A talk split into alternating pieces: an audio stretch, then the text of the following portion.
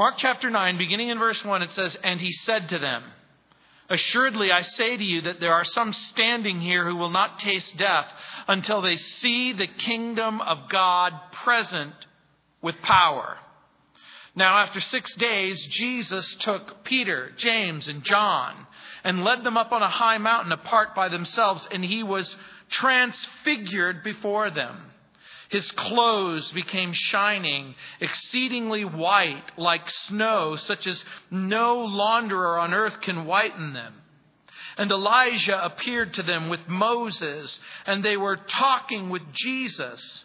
Then Peter answered and said to Jesus, Rabbi, it's good for us to be here, and let us make three tabernacles one for you, one for Moses, and one for Elijah, because he didn't know what to say. For they were greatly afraid. And a cloud came and overshadowed them. And a voice came out of the cloud saying, This is my beloved Son. Hear him. Suddenly, when they had looked around, they saw no one anymore, but only Jesus themselves, with themselves. Now, as they came down from the mountain, he commanded them that they should tell no one the things that they had seen till the Son of Man had risen from the dead. So they kept this word to themselves, questioning what the rising from the dead meant. And they asked him, saying, Why did the scribes say that Elijah must come first? Then he answered and told them, Indeed, Elijah is coming first and restores all things. And how is it written concerning the Son of Man that he must suffer many things and be treated with contempt? But I say to you that Elijah has also come, and they did to him whatever they wished, as it is written of him. In Matthew chapter 9, the, the, the, chapter is going to move quickly through this event that you and I call the transfiguration in verses 1 through 13, to a restoration in verses 14 through 32, and then a clarification in verses 33 through 50. Remember in Mark chapter 8, verses 34 through 38, Jesus called the people to himself with his disciples to deny themselves, to pick up their cross, to follow Jesus, that Jesus would suffer and die and rise from the dead. In a real sense, the opening verse of, ch- of chapter 9 really belongs with chapter 8, verses 34 through 38. In a real sense, it's, we're following a journey. Sacrifice selflessness, death, resurrection, eternity, glory. This is the journey. And in one sense, in chapter 9, we get a sneak peek into God's kingdom. Why a sneak peek? Why coming attractions of a future kingdom? The glimpse into the future is going to embolden and strengthen the disciples for the journey ahead. It's also going to remind them that Jesus is the Messiah.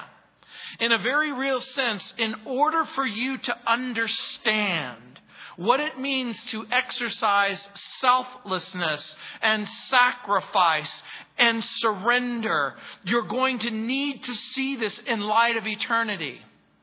The reality is this Discipleship costs dearly, but the reward is also going to be dear indeed. Sacrifice, yes. Reward, more, more than you could ever imagine. By the way, are you fascinated by the strange? Are you intrigued by the supernatural? Does it shock you and surprise you that as close as you are, even closer to the person who's next to you, there's an invisible, eternal kingdom?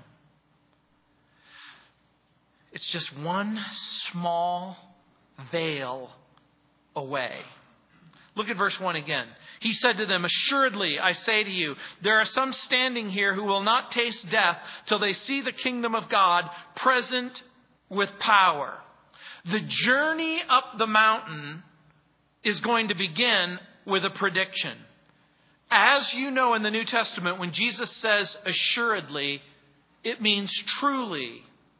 This doesn't mean that the other things weren't true. It just means that he wants to draw particular attention to what he's about to say. So when he says, Assuredly I say to you that there are some standing here who will not taste death till they see the kingdom of God present with power, the prediction or the prophecy assures them that there are people who will see the kingdom with power. And I want you to remember back to chapter 8, verse 34, where it says, When he called the people to himself with his disciples, remember there is still this crowd of people.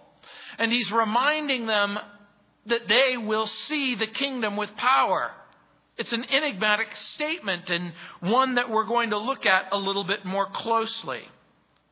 Then Jesus chooses three men Peter, James, John to follow him up the mountain.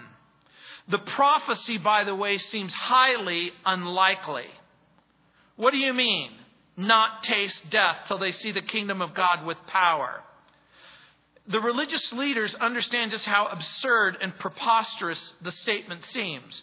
In John's Gospel, chapter 8, verse 51 and 52, it says, then, then said the Jews to him, the religious leaders, to Jesus, Now we know that you have a devil. Abraham is dead, the prophets, and you say, If a man keeps my word, he shall never taste death. Think about it. A Jewish rabbi on the outskirts of the empire in a dust bowl. How is this no one going to establish a kingdom? The followers of Jesus will be persecuted. They'll be fed to the lions. They'll be set on fire. Think about it. Jesus has no army. Jesus has no weapons. Jesus has no money. With no army, no weapons, it seems like there's no future. What kind of incredible, crazy talk is this? Well, I'm going to suggest to you that it might mean several things. It might mean some of these things, and it might mean all of these things. It may mean that the disciples will witness the death and the resurrection of Jesus and the rule of reign of Jesus in the hearts of the believer. And we know that's true. Will Jesus go to Jerusalem? Yes. Will he die on a cross? Yes. Will he rise from the dead? Yes. Will there be an outpouring of the Holy Spirit? Yes. Will the very living presence of Jesus and the Spirit live inside of people's hearts? Yes. Will the kingdom expand? Yes. All of that's going to happen. It may mean that the events that are about to take place provide the sneak peek into the future. In other words, from verses 2 through 13, when the veil is torn away and there's given a tiny glimpse of the glorified Jesus. Is that true? Yes. It may mean that some believers and followers of Jesus will walk in death rather than life, and some will walk in life rather than death. In other words, death in the Bible doesn't always mean what you think it means. Broadly, in the Bible, death has three meanings. Number one, death is the end of life or the termination of life. It's the experience by which we no longer have a conscious interaction with one another. It might be hard for some of you to grasp this, but being alive is very different from being dead. For some of you, you won't understand this until you're dead. And then all of a sudden you're going to go, being dead's different from being alive. Number two, death is used as an expression or a condition of the unregenerate. That is, those who are not born again. They're described as being dead in trespass and sin. It's the condition of being unresponsive to the Holy Spirit. And number three, death is also the ultimate tragedy which overwhelms the guilty when the guilty stand before God and they have to give an account of their life. But Jesus, remember, in one sense, he says, for all of those who are born again, all of those who have been born again by the power of the Holy Spirit, Jesus said, I'm the resurrection and the life, and he that believes in me, even if he were dead, yet shall he live. And whosoever lives and believes in me will never die. There's a sense, there's a sense in which every single Christian enters into eternal life the moment that they're born again. You'll never die. So, what if Jesus is saying, in part, that physical death isn't the end, but rather the beginning of a new world and a new life and a new kingdom. And in a very real sense, those present would see the Son of Man coming in the clouds with glory. I'm going to suggest to you that that's exactly what will happen because Jesus will come for the saints and then Jesus will come with the saints and it says in verse 2 Now, after six days, Jesus took Peter, James, and John and led them up on a high mountain apart by themselves. Mark says, after six days. Luke 29 28 says, well, it was about eight days. So many people will always say to me, okay, which is it, Pastor? See, this is a contradiction. Who's right and who's wrong? Is Mark right? Is Luke right? Is Luke right? Is Mark right? They're both right. Because about eight days, if there's a tiny beginning of one day and a tiny end of another day, remember any portion of the day is a day. If you said to me, I'll be gone about a week, and you're only gone six days, are you a liar? If you're gone eight days, are you pushing the envelope of truth? See, this is what is so interesting to me there are people who are trying to find reasons to not believe the Bible. But I got to tell you something. I made a decision a long time ago. The Bible is true. The Bible is true in spite of what I may or may not know, or in spite of what I may or may not be able to explain. So he says, after six days, he takes Peter, James, and John up to a high mountain. Again, which one? For those of you who have an opportunity to go to Israel, many of you have taken the tour. As you make your way around the great nation, some people will say, well, it's Mount Tabor. As a matter of fact, there is a, a church there called the Mount of Transfiguration Church. And um, other scholars suggest that it's Mount Hermon. Was it Hermon or was it Tabor? I don't know. Does it matter? No. What matters? They went to a mountain this really happened. A sneak preview was given. And the Lord Jesus takes Peter, James, and John. Why these men? Well, because he hates all the rest of them. No, that's probably not the reason. Why does he take these three men?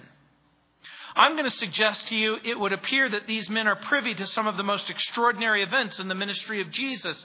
These are the men that are with Jesus when Jesus raises Jairus' daughter from the dead. These are the men who are with Jesus in the Garden of Gethsemane during this great passion. These are the men who are with him on the Mount of Transfiguration. Why these three men? I'm going to suggest to you that Jesus is preparing them for some unique leadership role within the body of Christ and the future church. And the important thing for, the, for you is this.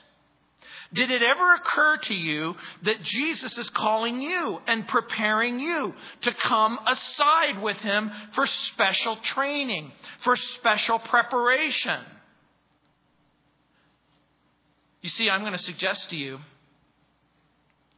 that every once in a while, God will call aside men and women the Lord Jesus will call you and he will ask you and prepare you to spend more time with him. Now, think for just a moment. Peter's going to occupy a prominent role of leadership in the early church.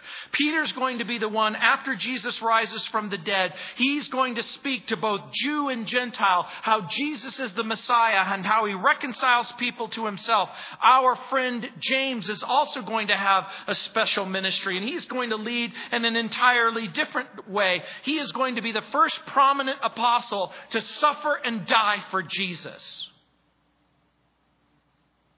And so, is it possible that John, His brother is outlives all of his contemporaries. He is banished to the island of Patmos, where he is given a series of revelations that you and I call the book of Revelation at the back of your Bible. And so here is Peter, here is James, here is John, and the Lord is preparing them for special ministry.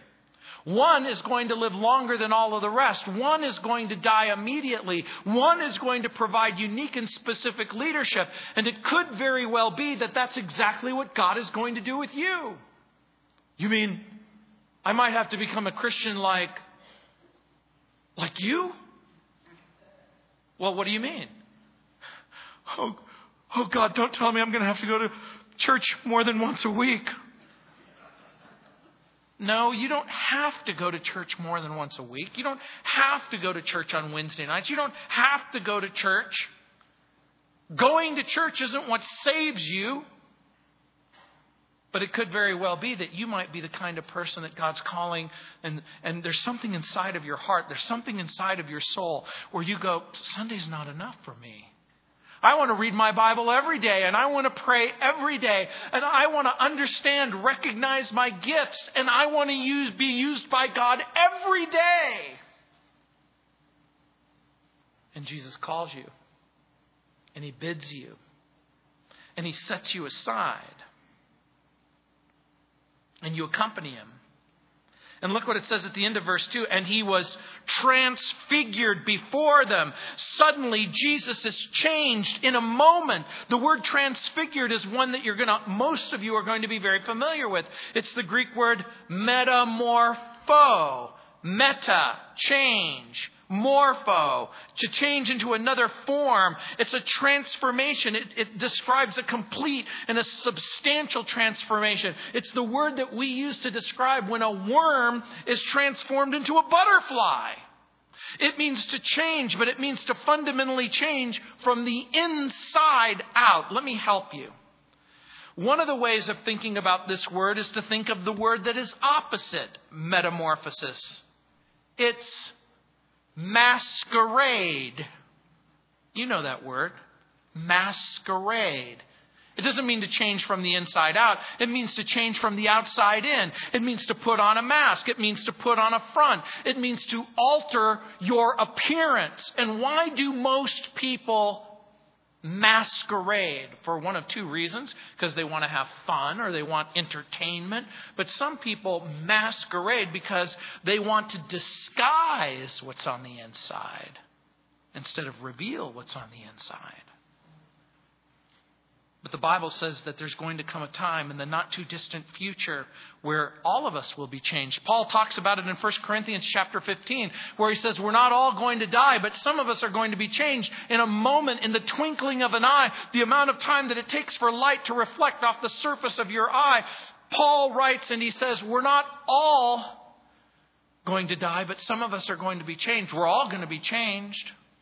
He asks and answers the question, well, what kind of a world are we going to live in and what kind of a body are we going to have? And Paul writes, Foolish one, don't you understand that the seed that is sown in the ground is different from the flower that it produces? He uses the illustration as different as a seed is from the flower that it produces, is the difference between the body you have and the body you will one day have. And here is Jesus living the great majority of his ministry with his glory veiled. If you were to go back in time and space and you were to follow Jesus on any given day, I think you would be struck by just how ordinary he looked. If you went to his birth, you might think, well, wouldn't he be the baby that glows in the dark and that's how we could find him? No, Jesus didn't glow in the dark. The vast majority of the time, the Bible says he came in humility and he was a man of sorrows and he was acquainted with grief. But one day he'll come in glory. He'll be instantly recognizable. And for some of you, you find yourself in the midst of something that seems extraordinarily ordinary. You feel like your life is empty or ordinary. Your life is dreary. And in order for you to understand selflessness and sacrifice and surrender, you need a glimpse of what eternity is going to really be like. In verse 3, it says, His clothes became shining, exceedingly white like snow, such as no launderer on earth can whiten them. the word shining is the Greek word stilbo. It's a Greek participle. It means that the shining is active. Uh, let me help you understand. There's a difference when something shines because of reflected light versus a light that's being generated. Some of you might look at the wall in our church, and as you see the light reflecting off the surface of the wall, you might see hints and glints of the paint. But if you look to your left or if you look to your right and you see the sconces, you see that the lights are illuminated. There's a light glowing from within. That's this word, stilbo. But here's the other idea. It's a real light. It's, a, it's an active light. Here's part of the point. The shining is not an illusion. It's not a dream. It's not a vision. It's not an imagination. They're not on the top of the mountain and the sun is shining brightly on Jesus' clothes. And just for a moment, just for an instant, they have this sense in which eternity has all of a sudden crept in. And that's, that's not what's happening. There's a real transformation that has happened. There's a real glimpse into the future. This isn't to say that the Godhead of Jesus is leaking out or the glory of God, like some rogue radiation from eternity, is all of a sudden just sort of leaking out of his being. The scripture says, Our Lord Jesus Christ, the King of Kings, the Lord of Lords, who alone has immortality, dwelling in light which no man can approach unto, whom no man has seen, nor can ever see. It says in 1 Corinthians chapter 6, verse 14 through 16. There is a sense in which there there is a glimpse of glory, there's a glimpse of eternity, but it's only a glimpse. It would appear that God allows these three disciples to see on a limited basis the glory of God. In Matthew's gospel, it says, His face did shine as the sun, His raiment was white as light, it says in Matthew 17, 2. In Luke's gospel, chapter 9, verse 29, it says, The fashion of His countenance was altered, His raiment was white and glistening. And every once in a while, you come to church and you sit in your chair and you think about your life and you think about the past and you think about the present and you think about your future and you think about your problems and you think about your needs and you think about your necessities and then all of a sudden you close your eyes and you praise the Lord and you have the tiniest vision of Jesus. You see him like Isaiah high and lifted up and his train fills the temple and all of a sudden you get just the tiniest glimpse of eternity eternity and you understand that a self existent, eternal being has your life in this world under control. And you have the tiniest taste of glory. Because in order for you to understand your circumstances now, you're going to, you're going to have to see what eternity is like. And look what it says in verse 4 and Elijah appeared with them, with Moses, and they were talking with Jesus. Now think about this. Jesus is visited by two saints from the past, Elijah and Moses. It's okay for you to ask yourself the question well, why? Why Elijah and Moses? Why not Noah? Why not Adam? Why not Abraham? Some have suggested that Elijah becomes a picture of all the prophets. There's a reason why Elijah is perhaps the most famous prophet. Remember, he's used by God. He is involved with miracles. Um, he'll part waters, and an axe head will float, and he'll even bring people back to life. Some have suggested that Moses is a type and a picture of the law and the lawgiver. And so think about it for just a moment. If Elijah is a picture of all the prophets and Moses is a picture of the law, then all of a sudden here is Elijah and Moses with Jesus not just simply affirming him and talking with him, but strengthening him. Because I'm going to suggest to you that Moses and Elijah don't have anything worth listening to as far as Jesus is concerned. Can Moses and Elijah instruct Jesus? No. But guess what Elijah and Moses do? They instruct us about Jesus. And what's the content of their conversation? They were talking with Jesus. What do you suppose they were talking about? Whether or not the Broncos will do okay this season? I suspect not. I suspect that Tim Tebow and the Broncos weren't the topic of conversation. We actually know what they were talking about. If we read in Luke's Gospel, Luke chapter 9, verse 31, it says that they appeared in glory and they spake of his departure. The Greek word is exodon. We get the word exodus. You know what that means. It means the time of leaving, but in this particular context, it isn't just simply getting up and walking out. He is talking about the departure it says, which he would accomplish in Jerusalem. The idea in the New Testament, when it uses that term, exodon, it means the departure of death. Paul uses the exact same term in 2 Timothy when he talks about the time of his departure is at hand. I want you to think for just a moment. Here's Moses. Here's Elijah. They're alive. Do you know so many people wonder when you die, do you really survive death? And, and in what way do you survive? What is life like? What, what is eternity going to be like? What happens the moment that you close your eyes for the last time and your heart stops pumping blood through your body for the last time? What happens? The Bible says that you exist in the future. You're recognizable in the future. You'll note that both Moses and Elijah are recognizable not only by Jesus, but by the disciples who are watching.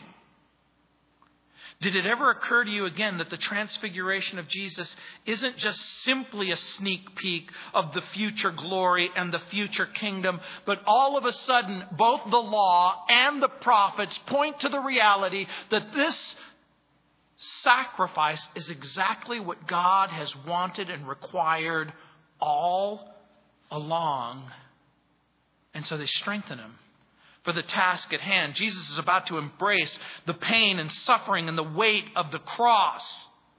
And Elijah and Moses will bear witness that Jesus is the true Messiah, superior to the prophets, superior to the law. Both men are honoring and ministering to the Messiah because both understand that the prophet and the law point to the Messiah. The old covenant is about to pass away forever. And the new, te- the new covenant established forever. William Lane suggests, quote, Moses appears as the representative of the old covenant and the promise now shortly to be fulfilled in the death of Jesus, and Elijah as the appointed restorer of all things. The stress on Elijah's presence at the transfiguration indicates the fulfillment of all things has arrived. And the transfiguration is the prelude to the passion. And Elijah is there to testify to the importance, the ultimate importance of the impending events in the historical sequence, which culminates in consummation. The presence of Elijah and Moses thus have an eschatological significance in the specific sense that they proclaim the coming of the end. It's just fancy way of saying that in the law and in the Moses and in Jesus, you see the fulfillment and the summation of all things. Everything is about to come to a dramatic close. So, what purpose does the transfiguration serve? In part to strengthen Jesus. What purpose does the transfiguration serve? In part to strengthen Peter, James, and John suffering, surrender, sacrifice, salvation, submission, a resurrection. None of those things are going to be possible unless just for a moment the veil is torn away and you see heaven and you see eternity and you understand that the surrender and the sacrifice And the selflessness is just for a moment. It's just for a moment. But there awaits for you a reward more glorious than you could possibly comprehend. And so, clearly, it's going to reinforce their conviction that Jesus is the Messiah, but they're also going to see glory. Can you imagine? Glory, peace, security, perfection. Who would ever want to come down from that mountain?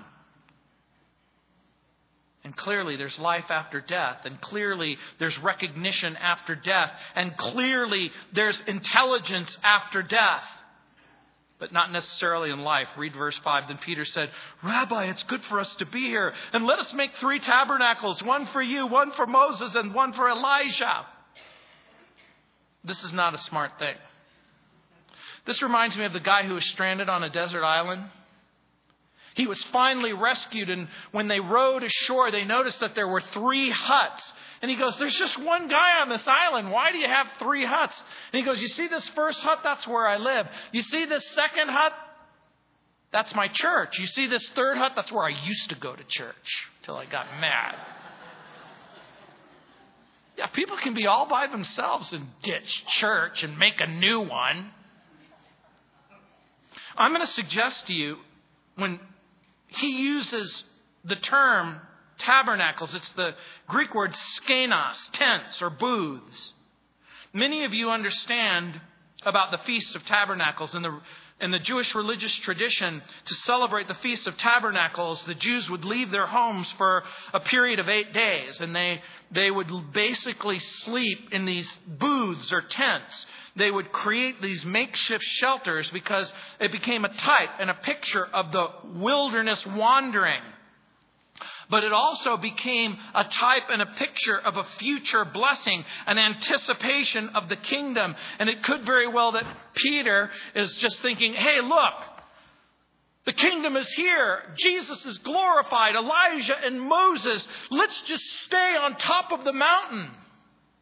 Good thing or bad thing? It's a bad thing. Because remember what Jesus has already said? I've got to go to Jerusalem. I will be arrested. I will suffer. I will die. I will come back to life. Can't we have a different kind of Christianity? Let's have a Christianity where nobody gets hurt. Where nobody has to suffer. Nobody has to sacrifice. Nobody has to die. Let's go into the kingdom. Do not pass go. Do not collect $200. Just let's do this. But once again, Peter finds himself saying stupid things. And Mark reveals it in verse 6 because he didn't know what to say. But they were greatly afraid. He's giving the real reason why he said that. He's, he doesn't know what he's talking about.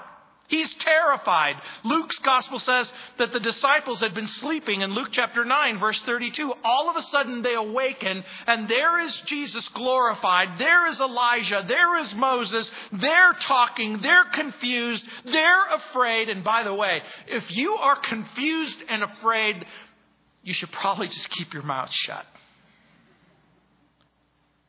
When you're confused and afraid, that's not the time to speak. Peter opens his mouth and he's hindering God's plan. He wants to stay and soak in the glory. But Jesus must go to the cross. And so must you. Because that's where your future resurrection lies. And that's where glory lies. You see, now all of a sudden you can understand the call and the cost of discipleship is taking place in a context of a future reward. It says in verse 7 a cloud gathered and overshadowed them. A cloud came and a voice came out of the cloud saying, This is my beloved son, Agapitos. Hear him a cloud gathers, but this is no ordinary cloud. This is not like a Colorado cloud on the front range. I know, don't you love this place? It's sunny, 60 degrees, 70 degrees, then it plummets to 2 degrees. They're on the top of the mountain. And a cloud appears, but it's no ordinary cloud. This is what the Hebrews called Shekinah, or some people mispronounce Shekinah.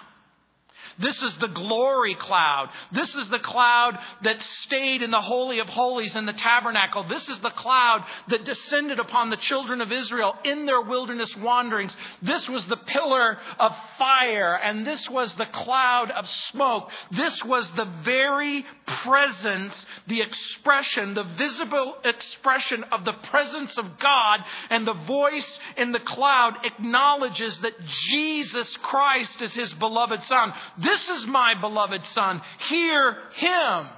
The word hear, akute, listen, present tense, imperative, carries the idea of something ongoing, habitual. The implication being, listen to my son and keep listening. Listen, listen again. Why? Because sometimes we tend to forget, don't we? Just like regular children. Have you ever said to your child, Didn't you hear what I said? Yes, mother. How could you just forget after 30 seconds? And then the Lord whispers in your ear, How could you forget after one second? Thus far, Jesus has made demands. You might want to think of them as suggestions, but they are demands. In John 3, you must be born again. Not, hey, let me see if I can give you a helpful suggestion. What, what do you think about being born again? You must be born again. You must repent. You must come to Jesus. You must believe in Him. You must love Him. Here, you must listen to Him. In Mark's gospel earlier in chapter 7, Jesus said, He called the people to Him again in verse 14, and He said, Hear me, all of you, and understand. In Luke 8 18, Jesus says, I need you to take care how you listen. Why should anyone ever listen to Jesus? Why not listen to your rabbi? Why not listen to the pastor? Why not listen to the priest? Why not listen to the church? Why not listen to this or listen to that or listen to this? Why should anyone listen to Jesus? Do you remember in John chapter 7, verse 45? The religious leaders gather a bunch of rent a cops. These are temple guards. They outfit them with shields and with swords, and they go, okay, here's what we want you to do. We want you to find the malicious rabbi from Nazareth. We want you to arrest him, and we want you to bring him to us. So the, the guards head out. They find Jesus, and Jesus is teaching and they drop their guard. They lay down their sword. They begin to listen to Jesus. And as they're listening to Jesus, they're enthralled by what Jesus has to say. And then they pick up their shield, they pick up their sword, and they return to the religious leaders. and they said, Why didn't you arrest him? And they said, Because no one ever spoke like this man before. No one's ever said what he's said. Jesus speaks and supernatural powers are silenced. Jesus speaks and his words contain eternal life.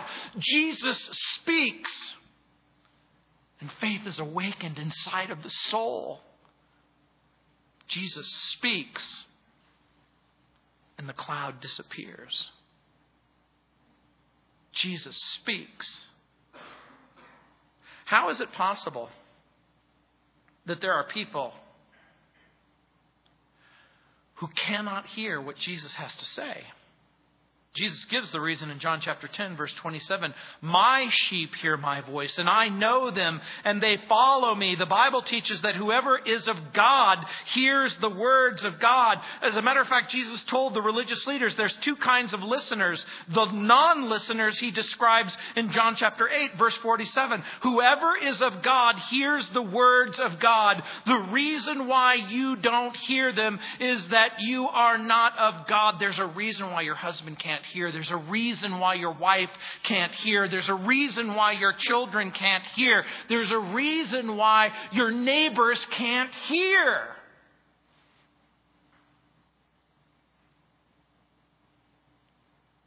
And so the voice from heaven says, if you're going to listen to anyone, listen to what my son has to say.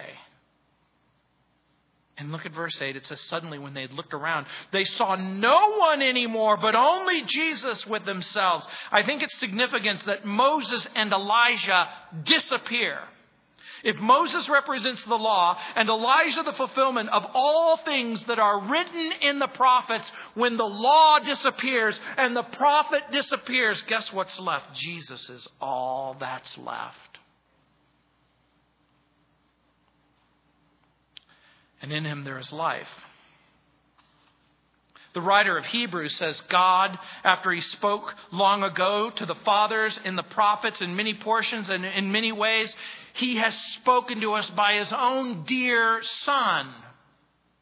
But there's something inside of us. There's something malicious inside of us. There's something wicked and dark inside of us that demands a pope and demands a person and demands a pastor and demands principles.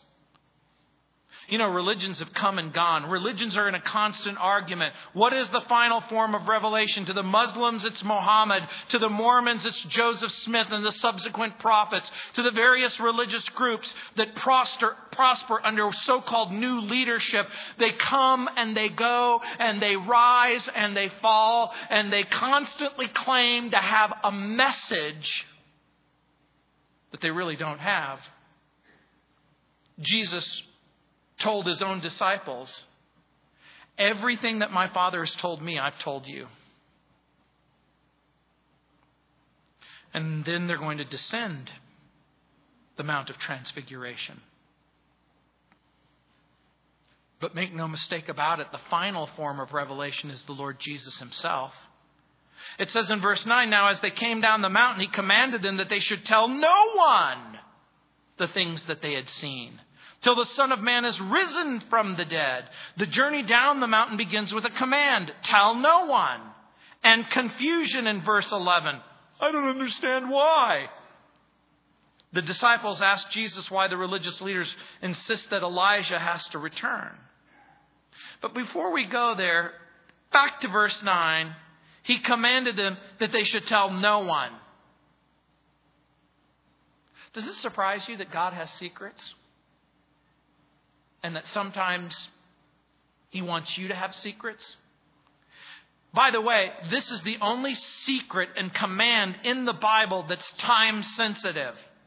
It will have a beginning, it will have a middle, and it will have an end. He commands them that they should tell no one the things that they had seen till the Son of Man had risen from the dead. What does that mean? You know what it means. After the suffering, the death, and the resurrection of Jesus, are they free to tell everyone all things? The answer is yes. So, why does he want them to keep it a secret right at this very moment? You know what my granny used to say? A secret is something that you tell one person at a time. No, Grandma, that's not a secret. That's not what a secret is. Do you remember the agonizing and overriding misperception that's taking place? The disciples want a Christianity without a cross. They want a revolution without a revelation. What happens if they go down from the mountain and say, You'll never guess who we saw on the mountain? It was Moses and Elijah. Is it possible that people could misunderstand what had just taken place? And they too would once again reinforce the idea that Jesus does not go to the cross. He does not pass go. He does not collect $200, but he immediately occupies a throne. That's the idea. It says in verse 10 so they kept this word to themselves, questioning what the rising from the dead mean. That, that expression, kept, means seized. It means to take hold of something and then hold on tight. They continue to discuss, think about the conversation. Peter, James, and John. Peter, what do you think? What do you think rising from the dead means? John, what do you think? What do you think rising from the dead means? James, what do you think? Is this a spiritual resurrection? Is this a spiritual resurrection like the Jehovah's Witnesses say, where all of a sudden he, his body just becomes gases and he just sort of disseminates into the heavens? Is this a literal bodily resurrection where the body that dies is the body that comes back to life? What in the world is he talking about? And why is the master going to die only to rise again? C.S. Lewis wrote, If this thing happened, it was the central event in the history of the earth, unquote. If Jesus literally, physically, bodily rose from the dead, then every other event pales into comparison. Paul Little wrote, Jesus' supreme credentials to authenticate his claim to deity was his resurrection from the dead. Five times in the course of his life, he predicts he would die. He also predicts that he would die, and three days later, he would rise from the dead and appear to his disciples. But they still don't get it.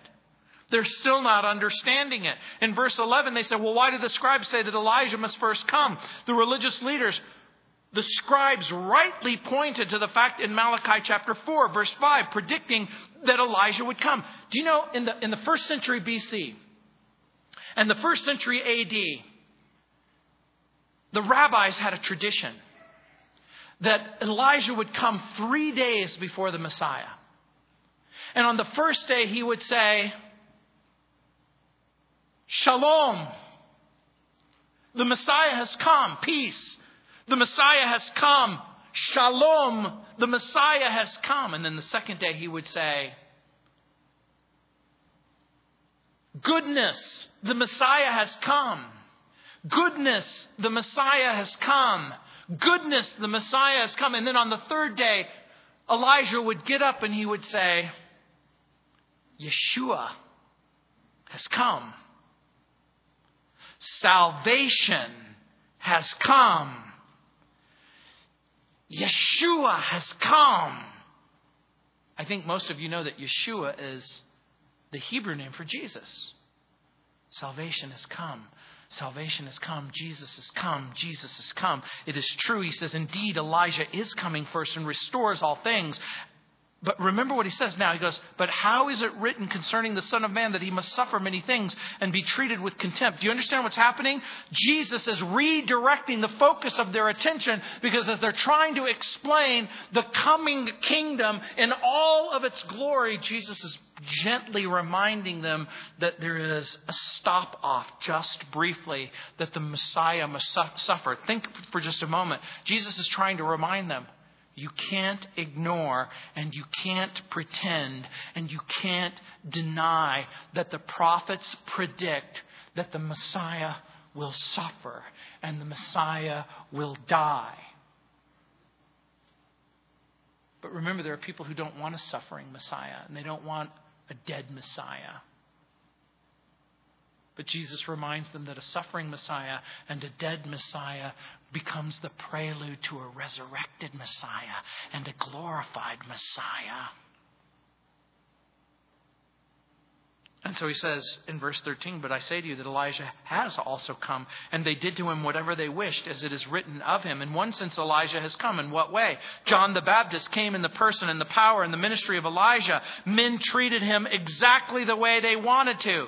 They treated him just like they treated Elijah, with discontent and with disdain and with contempt and they treated John the Baptist with contempt and they killed him, and they'll treat the Messiah with contempt and they'll kill him. The real conflict doesn't lie in the coming kingdom. The real conflict lies in the fact that in order for the kingdom to come, the king must die and come back to life. So, how will the disciples stay strong in the weeks ahead? By the way, in the next section, Jesus will deliver a boy who seems to be losing his fight with demons. And later, there will be an affirmation of love both for sinners and for saints. And Jesus will once again speak of his suffering and death, but he will do so in the context of loving each other and then loving people who are outside of your comfort zone. And then he'll even talk about a future punishment for the wicked and the very real need to love the lost. A sneak peek, coming attractions. Here's the point. In order for you to understand surrender and suffering and salvation, you have to see it in the light of eternity. You have to know, you have to know, you have to know that one day the veil will be completely torn away. And you will enter into eternity with Jesus forever. But we've got way more to do. Heavenly Father, we thank you, praise you, we glorify you. Lord, thanks for the sneak peek of coming attractions. And Lord, again, we pray that when we find ourselves in the ordinary circumstances of our life, when things seem so empty and they seem so painful and they seem so ordinary, that Lord, you want to fill us and that you want to encourage us and you want to remind us that glory is only one small tear away. In Jesus' name, amen.